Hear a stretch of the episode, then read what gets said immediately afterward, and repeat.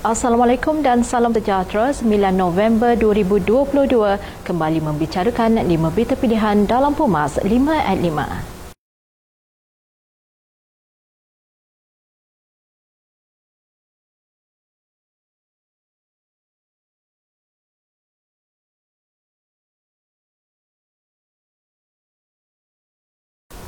Manifesto Barisan Nasional bagi Pilihan Raya Umum ke-15 bukan gula-gula kepada rakyat tetapi merupakan perancangan dan daya usaha untuk memajukan Malaysia. Timbalan Pengurusi Barisan Nasional Datuk Seri Muhammad Hassan yang merupakan calon Barisan Nasional di Kerusi Parlimen Rembau menyatakan pembentukan kerajaan bukan sesuatu yang boleh dibuat main-main tetapi perkara yang perlu diambil serius bagi memenuhi keperluan rakyat. Manifesto yang dilancarkan semalam menampilkan perancangan amal dan usaha Barisan Nasional padu merupakan tawaran baharu yang segar atau a new and fresh deal daripada Barisan Nasional kepada rakyat Malaysia. Barisan Nasional menggaris menuliskan 10 teras dan 99 tawaran yang akan menjadi panduan dalam mengemudi tanah air menjadikan negara berkemajuan. Katanya, padu bukan janji manis dan indah, padu bukan tentang segalanya percuma, padu bukan tentang pemansuhan dan pengurangan tanggungjawab, tetapi padu adalah pelan yang serius dan rasional. Manifesto Barisan Nasional yang dilancarkan mampu dilaksanakan dan bukan bersifat menjanjikan bulan dan bintang bagi meraih hundi.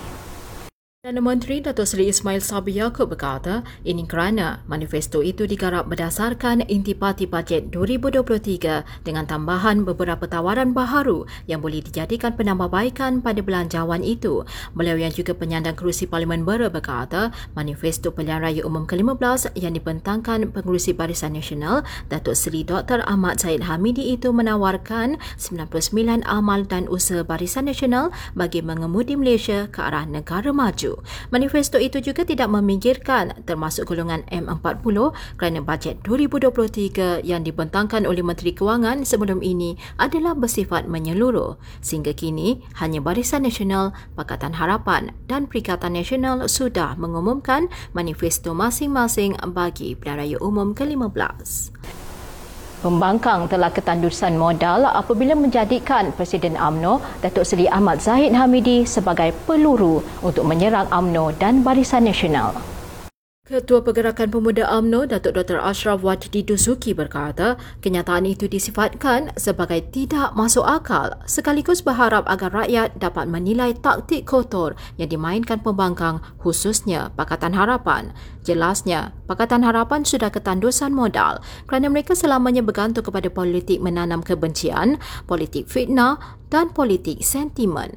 Rata-rata pembangkang menggunakan naratif yang sama sekiranya Barisan Nasional memenangi Pilihan Raya Umum ke-15 di mana Presiden AMNO Datuk Seri Dr. Ahmad Zaid Hamidi kononnya akan diangkat sebagai Perdana Menteri. Strategi PH itu dilihat tidak mampu memberi kesan kepada undi rakyat kerana kebanyakan pengundi lebih banyak terkesan kepada janji manis mereka sebelum ini yang tidak dapat ditunaikan calon Barisan Nasional bagi kerusi Parlimen Kepala Batas Datuk Seri Rizal Merikan Naina Merikan menyambut baik perancangan amal dan usaha padu yang diumumkan pengerusi Datuk Seri Dr. Ahmad Zaid Hamidi semalam.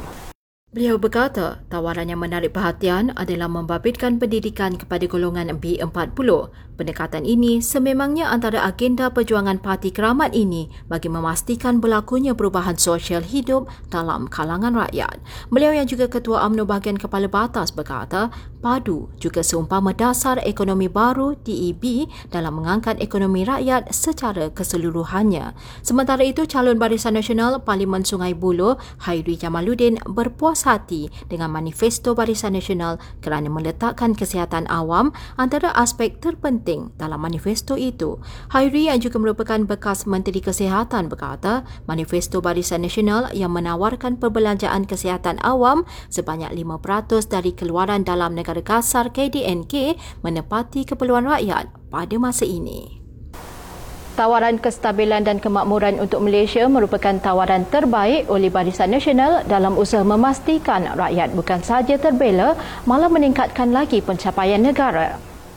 Ketua Penerangan Wanita AMNO, Datuk Noshida Ibrahim berkata, menerusi perancangan amal dan usaha, padu tentunya antara langkah yang terbaik oleh Barisan Nasional untuk rakyat negara ini. Beliau yang juga Ketua Wanita UMNO Segamat berkata, wanita merupakan nadi negara dan Barisan Nasional dilihat menjaga kebajikan wanita dengan lapan manifesto antaranya menawarkan insentif potongan cukai kepada majikan yang memperkenalkan sistem waktu kerja anjal kepada golongan ibu yang bekerja. Tambahnya lagi, Barisan Nasional juga bersedia untuk mewujudkan Bank Pembangunan Ekonomi Wanita selain membangunkan sebuah hospital pakar awam wanita pertama sebagai hospital pakar menghususkan isu kesihatan wanita. Manifesto tersebut dilihat menepati kehendak semasa wanita demi kebaikan rakyat dan negara keseluruhannya. Sekian dari saya Kaslinda Abdul Kadir. Jangan lupa temu janji kita Isnin hingga Ahad sempena pilihan raya umum ke-15 jam 5 petang 5 berita pilihan hanya di Pumas 5 at 5. Assalamualaikum dan salam amno sebuah perjuangan.